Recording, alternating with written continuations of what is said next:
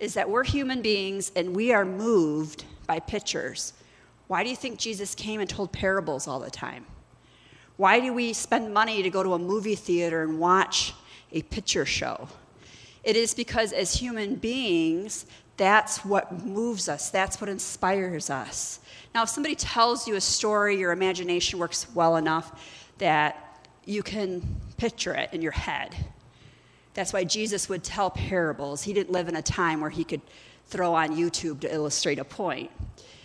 But in our modern day era, if we want to we want to show somebody something, if we want to, you know, really feel the emotion of what World War II is like and the Jews that you know were murdered and the struggles that people went through, we don't show you know fifth graders you know the, the Nazi propaganda. We'll show them a movie like Schindler's List. And by the end of that you know hour movie or two hour movie you've got like kids that don't relate in any way weeping. Why? Because the movie brought it to life and brought emotions with it. So god knew this. He made us emotional. He made us be able to relate to pictures.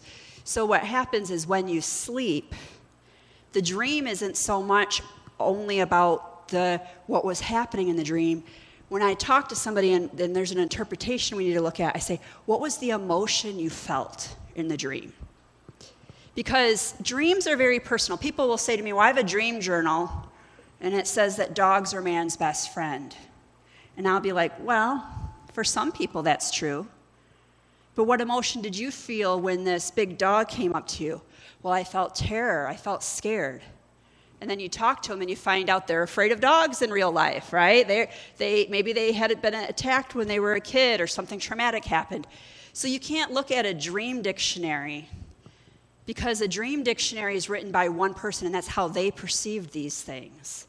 And so you have to say, This is a message from God, it's been personalized for you. And so if in your dream a dog charges you and you feel fear, then it has a totally different meaning than somebody like for me, I'll have a dream and all these dogs will be in it and it's about my friends. And I'll have a totally different emotion or feeling about it. Because for me, a dog is a best friend. Dog's always there for you. Dog's unconditional love. So, why does God give us these dreams and why do sometimes we have nightmares? Well, these emotions that come from the dreams cause us to have different actions. And so, even a nightmare isn't necessarily from Satan. I remember I had a repeated dream, a reoccurring dream. My dream, what, and it would, it would come in different forms, but it was repeated and it would happen all the time. I'd be in my dream. I remember one time I was in a carpet store this carpet store in my hometown. I remember as a little kid going there with my parents. And in the carpet store, I'm in the carpet store, I'm with my parents, we're walking around, we're looking at carpet, and all of a sudden a guy walks in with a gun, and he's robbing the place. And I remember hiding down behind the big rolls of carpet. And we, there was a phone. And I go and I grab the phone and I try to dial for help. And I go, 912. Ah, oh, it's the wrong number. I hang up, I pick it back up again. 966. Oh, it's the wrong number. I'd hang it up, I'd pick up. You know, 811. Oh, it's wrong. I mean, I would, like, the entire dream then, the rest of the dream would be me sitting there calling for help as it's like getting more and more conflict going on. And you would say that's a nightmare. I mean, I would be terrified, I would be upset, and I would be so angry that I couldn't call for help. And then the next dream, I'd be in the 7 Eleven, somebody's robbing the place, something bad is happening, and I'd crawl down behind the counter and I'd grab my cell phone out of my purse. Same thing. 967. Wow. 913. Oh, like all night I would have this dream. And my emotion would just be this like frustration and this fear and this upset. And I would have, I mean, I had it for years. I, I had the same dream for like on and off.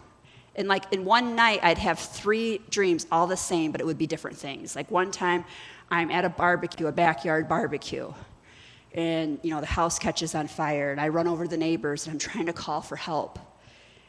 And I'm like, I need to use your phone. Something really bad's going on. Ah, and they're like looking around. They hand me a phone and they keep going on with their conversation. No one's paying any attention. And I keep trying to call for help, and nothing would, I could never call for help. Never. Well, of course, I just never thought dreams were from God. Never really understood. Nobody ever taught that to me. And so after I, you know, took a class, a biblical class, we looked at all the scriptures, began to understand that even nightmares, every single dream is from God. He is the one, especially if you're a Christian, you believe in Christ, He's the one that's got that direct connection. Because when you believe in Christ, the Holy Spirit lives in you, and He's trying to teach you something. And I remember, like, okay, Lord, now that I know this, we're going to talk about this recurring dream. What is going on? And after prayer and like kind of looking at it, which I'll talk about another time of that, how to interpret a dream. But the answer ended up being Mary, you don't know how to ask for help. Because there was a correlation with my dream and what was going on in my waking life. And I realized that I was having these dreams whenever I was going through something stressful. And I would think that it's my responsibility to take care of everything, whatever situation I might have been in. So once I began to realize that, the next time I had that dream, I woke up that morning and I said, Okay, I don't want to feel this fear. I don't want to feel this frustration. And I realized that, okay, I'm feeling that throughout the day subconsciously. That same emotion that I was feeling in the dream, I was feeling it throughout the day because of whatever situation. And I remember the one time I woke up and had that dream, and that instantly I sent out an email and started asking for help hey, we got this going on, and I'm really feeling the pressure to, to deal with this, but I need help. Can you help me? And all of a sudden, I began asking a few different people. Some people, oh, we'll help you. And the next night, I didn't have that dream. In the past, I might have had that same dream like five days in a row. And as soon as I asked for help, the dreams stopped. I didn't have that dream again for probably a year or two. And then all of a sudden, I had it one night. And I was like, I woke up in the morning, I'm like, what is going on in my waking life? that I'm dreading, that I'm fearing, that is like causing all the struggle. And I realized what project I was working on that I felt that same emotion, and I asked for help that day. And so that was a message from God. What was God trying to say? Mary, you don't have to do this on your own. If some, a robber came into the convenience store and you were there, you would call 911 for help. But yet, here in your waking life, Satan is trying to steal this from you, and you think you got to figure it all out and battle the bad guy all by yourself and deal with the situation all by yourself. Just like you would call for 911 for help with that, call somebody and ask for help. Once I recognized that this dream was a message from God, now when I have that dream in my waking life, I realize God is directly saying to me, it's okay to ask for help. And so, even nightmares can be and are messages from God. And when we, when we specifically talk about that, I'm going to even share a few more that I've um, either interpreted from other people or I've had. So, but we see biblically that Job is saying in this message that God is talking to us. And sometimes we're like, why? I can't hear your voice. Well, biblically, we know that most of the time God talked to people, it was through their dreams. Now, their culture was totally different than ours, though. In their culture, it was 100% acceptable. Everybody knew that if you had a dream, it was from God. And that there was some sort of meaning. They understood the symbolism, they understood the meaning. We're, we're going to look here in Genesis with Joseph and his family, he didn't have to say, hey, when the brothers things fall down and worship mine, that that, you know, this is what it meant. They didn't, he didn't even need to tell them. They knew what it meant because that was part of their culture. They totally knew it and accepted it. Now, we don't live in a Middle Eastern culture. So that's why we have to be taught this and have to be reminded of this.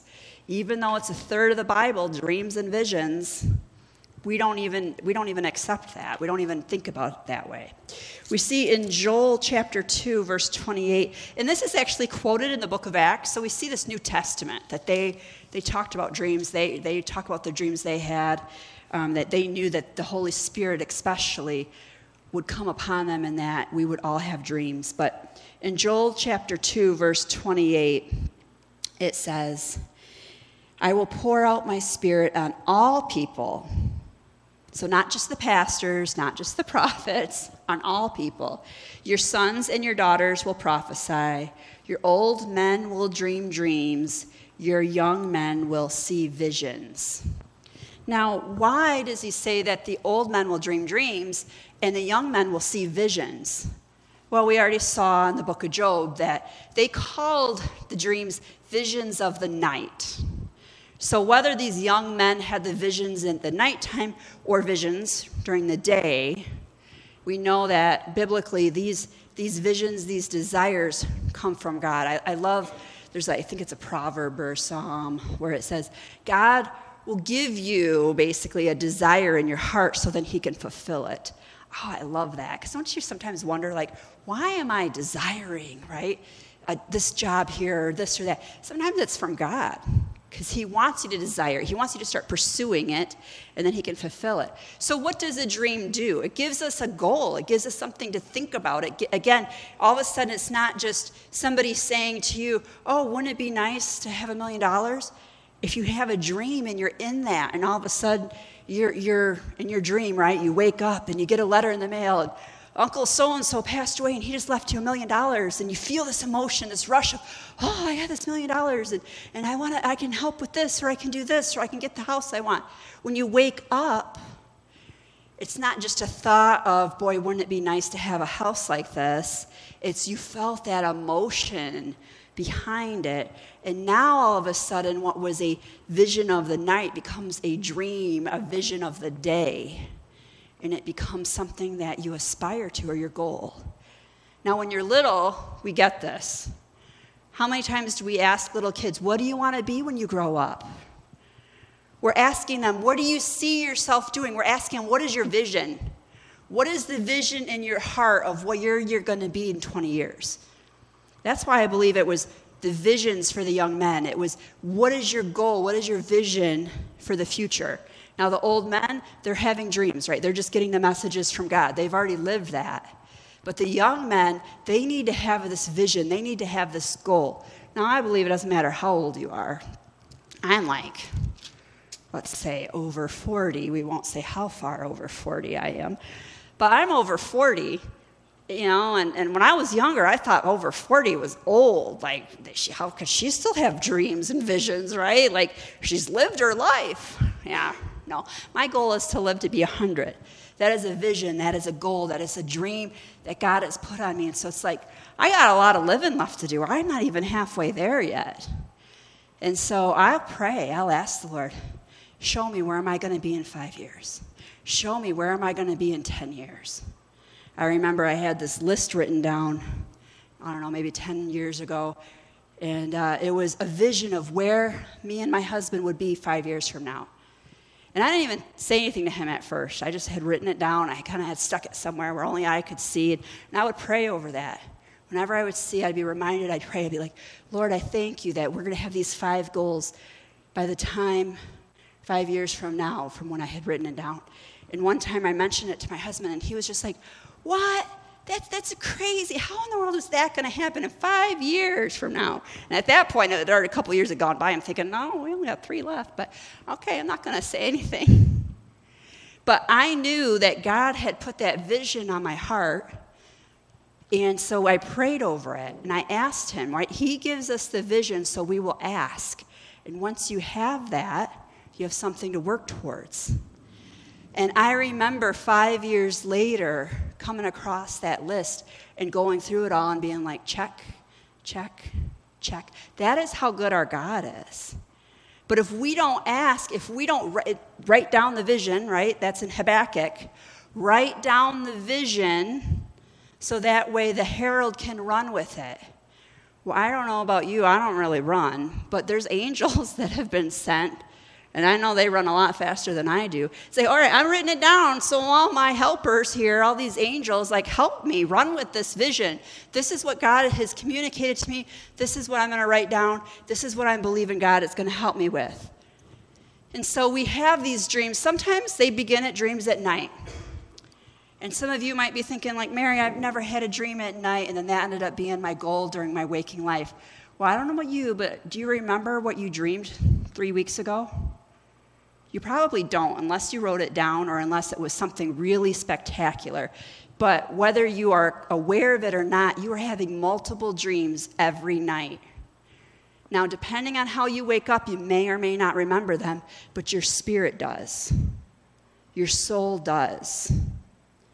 Now, your waking body, if you have an alarm clock, if you are on certain types of medications, you may not consciously be aware of those dreams when you wake up in the morning.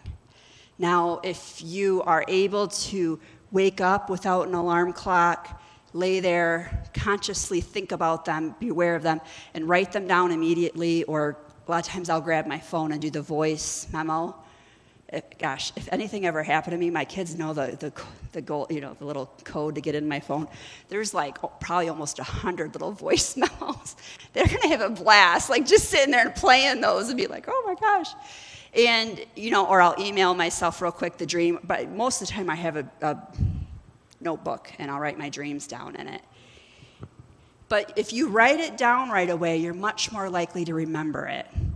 You're much more likely to, to have that last night, my dream was I was, I don't know if I was here at the Dream Center, but I was in a place, it wasn't at my house, it was kind of like a public type place.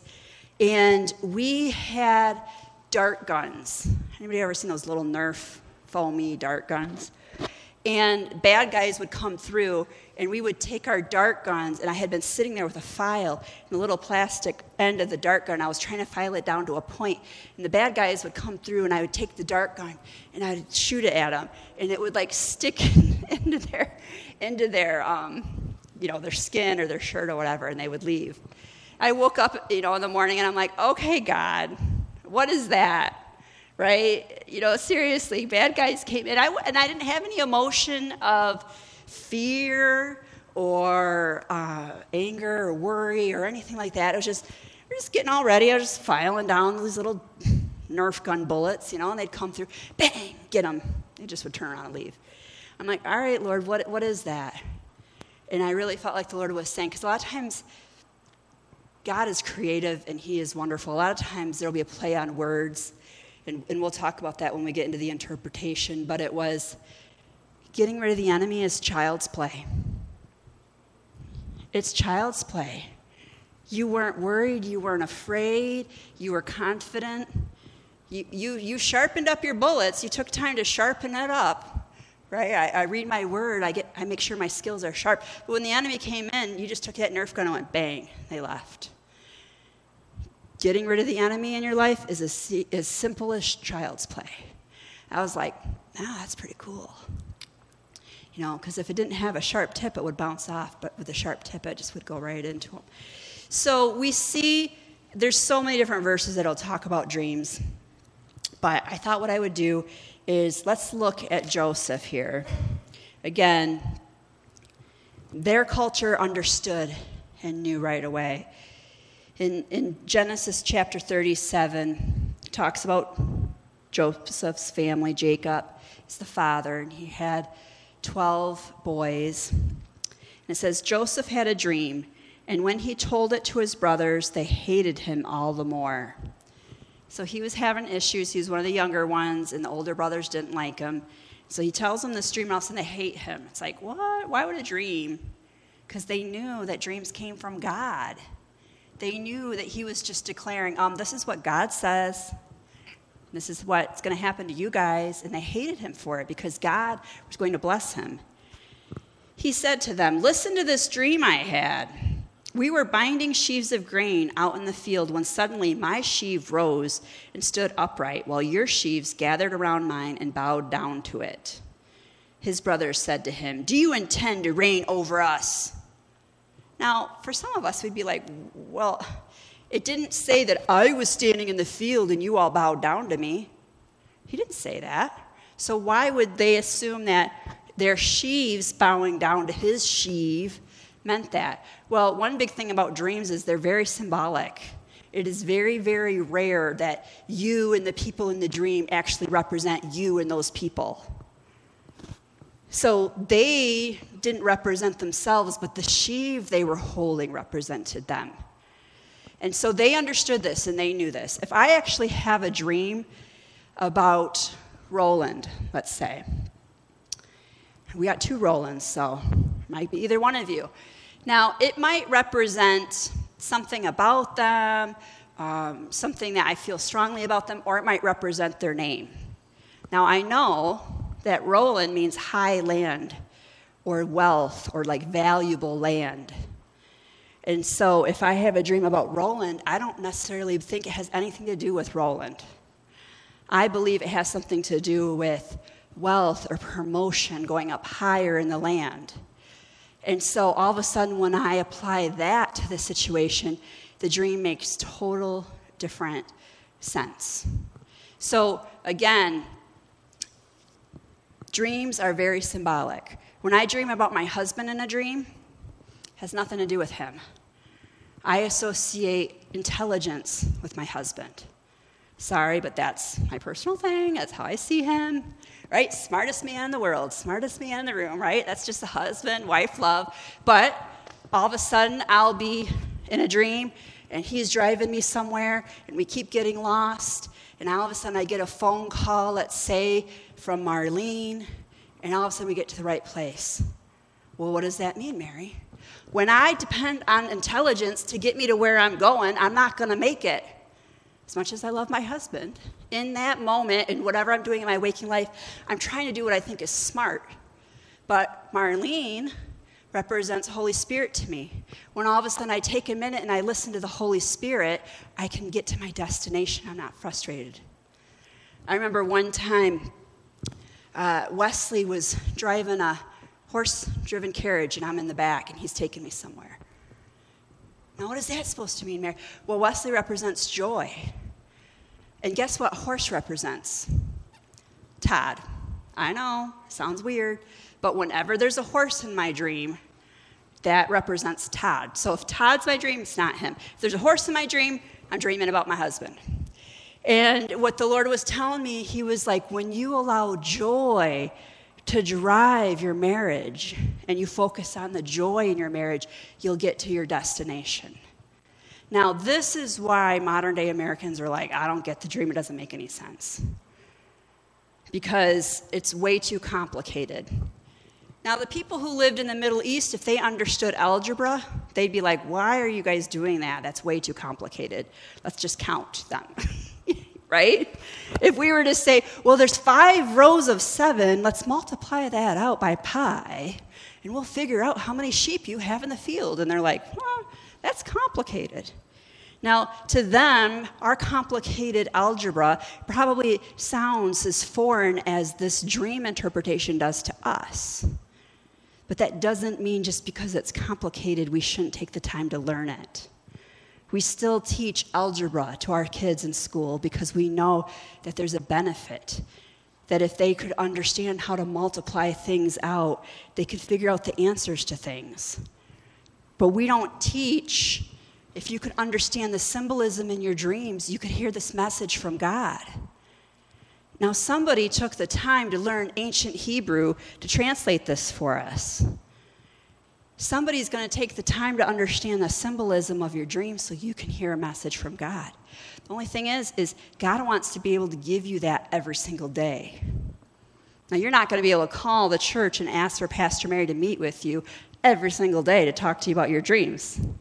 But I have had people have a repeated dream or a very like strong nightmare that they can't stop thinking about and the emotion they're feeling call me up and I'll sit down with them. I say, okay, let's dreams are from God, interpretation is from God, but I'm going to listen and then seek God and, and help you understand and interpret your dream. But I do believe that the ability to understand your dreams is for everybody. And so a lot of times after I'll sit with somebody once or twice or teach a class on it, then all of a sudden they're able to interpret their own dreams. And again, if we know their messages from God, why would we not want to pay attention and listen whenever we have one that is strong that we remember. So his brothers were angry. when he says that we were out in the fields, we made sheaves, and yours bound down to me. His brothers said to him, Do you intend to reign over us? Will you actually rule us? And they hated him all the more because of his dream and what he had said. Because they knew the dream was from God and they understood what the symbolism meant. Then he had another dream, and he told it to his brothers.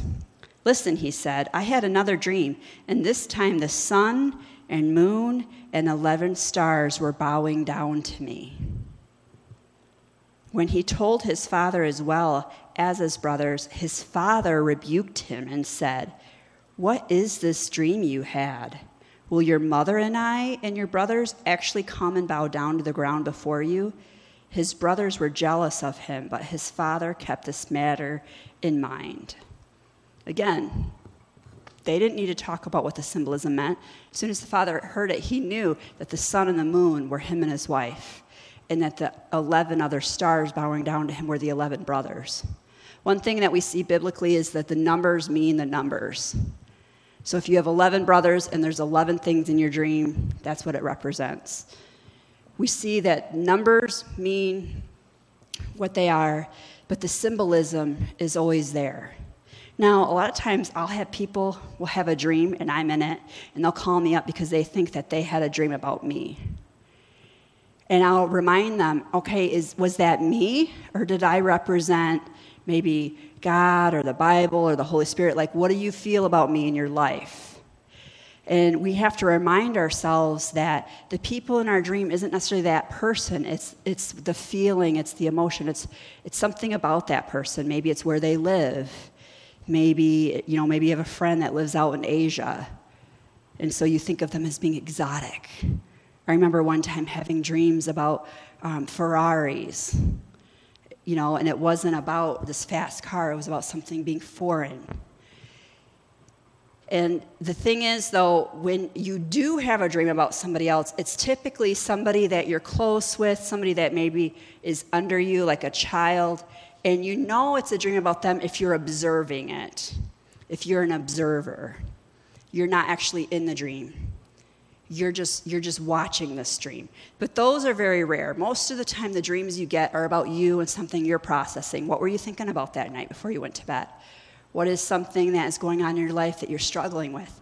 Because this is a message from God. So He's maybe trying to give you some guidance, or He's trying to give you some hope, or He's trying to give you a vision and a goal to hold on to. Now, why did Joseph get these dreams? At that point, his brothers hated him. They had more power than him. They were over him. He was never, ever going to be in a position where they bowed down to him. They lived in a culture where the oldest son was going to take over the family when the father died. And if the oldest son died, then it might be the next one. Then it might be the next one. Then it might be the next one. He was number 11 in the lineup. That'd kind of be like if Queen Elizabeth had 11, 12 children, and the 11th one had dreams of being the king. That would mean that 10 of his brothers and sisters would either have to die or walk away from that. That'd be very rare. So, in this culture, he's having a dream that they're all going to bow down to him. So, they're not dead, they're still alive. They're going to bow down to him. God was giving him a vision, a goal, something to hold on to to sustain him. Because we, if by you read the entire chapter here in Genesis, you soon find out, if you continue reading through, that his brothers ended up selling him into slavery and he found his way to Egypt. He's far away from home, probably doesn't know the language, doesn't understand the culture. He's a slave in Potiphar's house. But he knows God has given him a message, and the goal in his heart is one day I'm going to be in so much power that my brothers are going to come and bow down to me. So I know I'm not going to be a slave forever, because who bows down to a slave? So I'm going to be the best darn slave there is, because one day they're going to be bowing down to me. And he kept going forward. And Potiphar's wife said, Come to bed with me. And he's like, No, I serve God and I serve Potiphar, and I won't do that to either God or to, to my master. And so she says, Okay, well, then I'm going to tell everybody you raped me. And he gets thrown into jail. in prison in Egypt. If you're not familiar with prisons and jails, many years ago, the government didn't take the time to feed them. You better hope that somebody in that town loves you enough to come bring you food and put it through the windows, and you knew what time they were coming every day to go up to the window or the gate to have food thrown over to you. Because they didn't feed, why would they feed you? They're trying to punish you. They didn't care if you starved to death. So now Joseph's in jail in Egypt, has nobody, so he has to work for it. He has to go to the jailer and say, What work do you need done around here so I can earn some of your table scraps? And he didn't give up. He wasn't mad at God. He said, God showed me that one day my brothers and my father and my mother are going to bow down to me. So I'm going to I'm going to do whatever I can to have food to eat to survive this because this is not the end. Because God gave me this dream. And I'm going to hold on to this dream. I'm going to hold on to this vision. And while he was there and while he was serving, it says that he made his way up all the way to where he was running the entire prison just like he was running Potiphar's house, now he's second man to the pr- prison guard guy. He didn't have to worry about anything because Joseph was managing everything. And so it says here in Genesis chapter 40, verse 6, that while he was there, he hears about a dream that two inmates have. Now, these two were from the royal household and they had served Pharaoh. Because Potiphar was so high up, Joseph got put into the royal prison. And so he's running the place because he's got to earn his keep while he's there. And he hears about the baker for the Pharaoh and the cupbearer. And so it says here in Genesis chapter 40, verse 6 When Joseph came to them the next morning, he saw that they were dejected. So he asked Pharaoh's officials who were in custody with him at his master's house, Why do you look so sad today? We both had dreams, they answered, but there is no one to interpret them. Then Joseph said to them, Do you not interpret interpretations belong to God? Tell me your dreams. Now, it's interesting here that in Egypt, they didn't understand the symbolism as quickly as Joseph and his brothers and his family did. Why? Because they served Jehovah the Egyptians are serving the Ra God and all this stuff. So they don't even recognize that there is a God who created everything that could talk to them in their dreams. But they knew these dreams were so strong that it had to have been a message, but that culture didn't know how to interpret them. And so Joseph says, Do not they not belong to my God Jehovah? That's the God I serve. So tell me the dreams and I will tell you what they mean. So he listens to their dreams and he says, This is what your dream means, and this is what your dream means. And then they go back. Pharaoh calls them back, and let's see what happened. So Joseph had said that the wine bearer, the cupbearer would be restored, and the baker would be killed. So in Genesis chapter 40, verse 21, it says Pharaoh restored the chief cupbearer to his position, so he once again put the cup in Pharaoh's hand, but he impaled the chief baker just as Joseph had said to them in his interpretation. The chief cupbearer, however, did not remember Joseph. He forgot about him. So Joseph had told them, like, look, this is what's going to happen, and you are going to still be alive. So when you go there, please tell Pharaoh that I am not meant to be here that I've been lied about, and, and, and please get me out of here. The cupbearer was probably like, Are you kidding me, dude? I'm just going to be glad to be out of the prison. I'm not going to remember you. And he didn't. But if you know the story really well, eventually Pharaoh has a dream. And it's about the, the seven cows coming up out of the water, healthy cows, and then seven gaunt cows come up and eat the healthy ones, but they're not any fatter or the seven plump, you know, ears of kernels on the stalk, and then the seven shriveled ones eating up the plump ones, and them still shriveled. And Pharaoh was so disturbed by this dream, it's probably one of those repetitive dreams, that he asked all of his wise men to tell him what it meant. Now, it says they were unable to interpret it. Does that mean they didn't have a guess? No, they probably all had a guess. Well, it means this why didn't, why didn't he accept those guesses? Because when God gives you a dream and you're talking to somebody and the interpretation comes, your spirit bears witness when it's a correct interpretation. If someone comes up to you and says, Well, I think this is what it means, most of the time you're like, Eh, I don't think so. But when all of a sudden somebody is actually hearing from God and understands the symbolism and helps you with it, all of a sudden you'll be like, That's it. That, that bears witness with my spirit. That's, that's exactly how I felt. That makes sense. And so Pharaoh had not yet had that confirmation in his spirit until all of a sudden the cupbearer says, You know what? There was a young Hebrew boy in the prisons, and when I had a dream and the baker had a dream, he had an interpretation, and it both bared witness, and it came true. All of a sudden, he's like, Go get him. And so Joseph came and listened to the dream and said, I, I love this. He's like, I can't interpret the dream, but the God I serve can. And he took a minute and he told, jo- or told the Pharaoh what he believed God was saying it was, and it, it confirmed in Pharaoh's heart to the point where he said, I'm going to make you second in command. Just like you ran Potiphar's house, just like you ran the prisons, I'm going to let you run everything. And that dream that he had when he was a young man came true. Because eventually Joseph's brothers had to come to Egypt for grain, and they were brought before him and they bowed down to him. And eventually his father and his rest of his family came and they bowed down, and Joseph was able to save them all. But why did God give him that dream when he was young? Why didn't God just wait and still do all that without giving him that dream?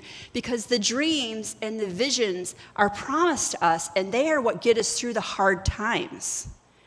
They are what tell us, like, okay, I'm struggling, I'm worrying, I'm laying in bed at night wondering what's going to happen. The next day, when you have a dream and all of a sudden you have that peace, or you have that whatever, your situation might not have changed. But because God gave you that dream or that vision, now that becomes what you focus on. That's the whole point of the parables and the pictures. It's like changing what you're focusing on. Now, even though my earthly situation here has not changed, my focus is no longer on the problem. My focus is on this dream or this vision that God gave me. And now everything has changed in my heart. I'm at peace because even though this chaos is going on, I know that God has given me a message in my dream and this is going to be okay. This is why we are a dream center. Because there are people and situations, and even us, that everything is not okay. But when you have a dream or a vision from God that says it's going to be okay, and this is what we can work on to get to that point, and you have a dream that is beyond the moment you're in, you're going to walk in peace. You're going to walk in joy. You're going to walk in a way that is totally different than focusing on the chaos that you're in. So, as we continue in the month of June as a dream center, I'm going to show you a few more passages in the Bible next week. We'll talk a little bit more about interpreting the dreams, how God is talking to us in our dreams. What does it mean when you have a dream about sex? Oh, does that mean you're a horrible person or you want to leave your wife and go be with this person that you just and you had a dream about? It's a message from god mary. Maybe god is saying i need to no that's not what it means. Dreams are symbolic. Do not leave today and think that some weird dream you had was from god and you need to if you had a dream last night about robbing a bank that was not god telling you to go rob a bank right? They're all symbolic whenever you do have a dream, do not make a huge life decision without confirmation and really make sure that's what you what it means. It was funny uh, one of the people i had studied under with dream interpretation kept having a dream about moving to montana. And there was some phrase in it and, and he kept thinking like he, he i mean he honestly asked god am i supposed to move to montana? You know he lived out in new york I mean, if this is you, God, but there was nothing else in his waking life that had anything to do with Montana. It wasn't like he had a job offer in Montana. It wasn't like his wife had always wanted to move to Montana. It was nothing. There was nothing in his waking life that confirmed moving to Montana. And he couldn't, he, he'd asked all of his, you know, people around him, do you think I should move to Montana? And they're like, why would you move to Montana? And I don't know, I just was wondering. So nothing confirmed it. And he just didn't understand, but he kept having that. Well, then all of a sudden, he mentioned it to some friends one time at dinner, and the phrase that had gone with it. And the one lady goes, Oh, I lived out there. This is what that phrase means. And as soon as he heard what the phrase meant, it clicked and it had something to do with his waking life. And it was basically talking about moving up to a high place or whatever it was, the mountains in Montana or whatever the phrase referred to that people in Montana understood. And so you always, like I said, there's, it's symbolic. So we will talk more about it, but I just wanted to mention that about the SCX or, you know, making a big life decision since I'm telling you they're from God. Don't make any more life decisions based on your dreams until we continue on with how to interpret them. Make sense? All right, let's pray. Father God, we thank you so much for your word. We thank you that the blessings you had for people that lived 3,000 years ago and 5,000 years ago are the same blessings you want to bestow on us today. You love us just as much as you love the children of Israel and the people of the New Testament. So we thank you that just as like you messaged them, gave them hope and dreams and something better to focus on and messages in their dreams, you want to do that for us as well. But Father God, our culture has gotten so far from it. We don't know how to interpret it. We don't know how to seek you. We don't know how to even remember them the next day.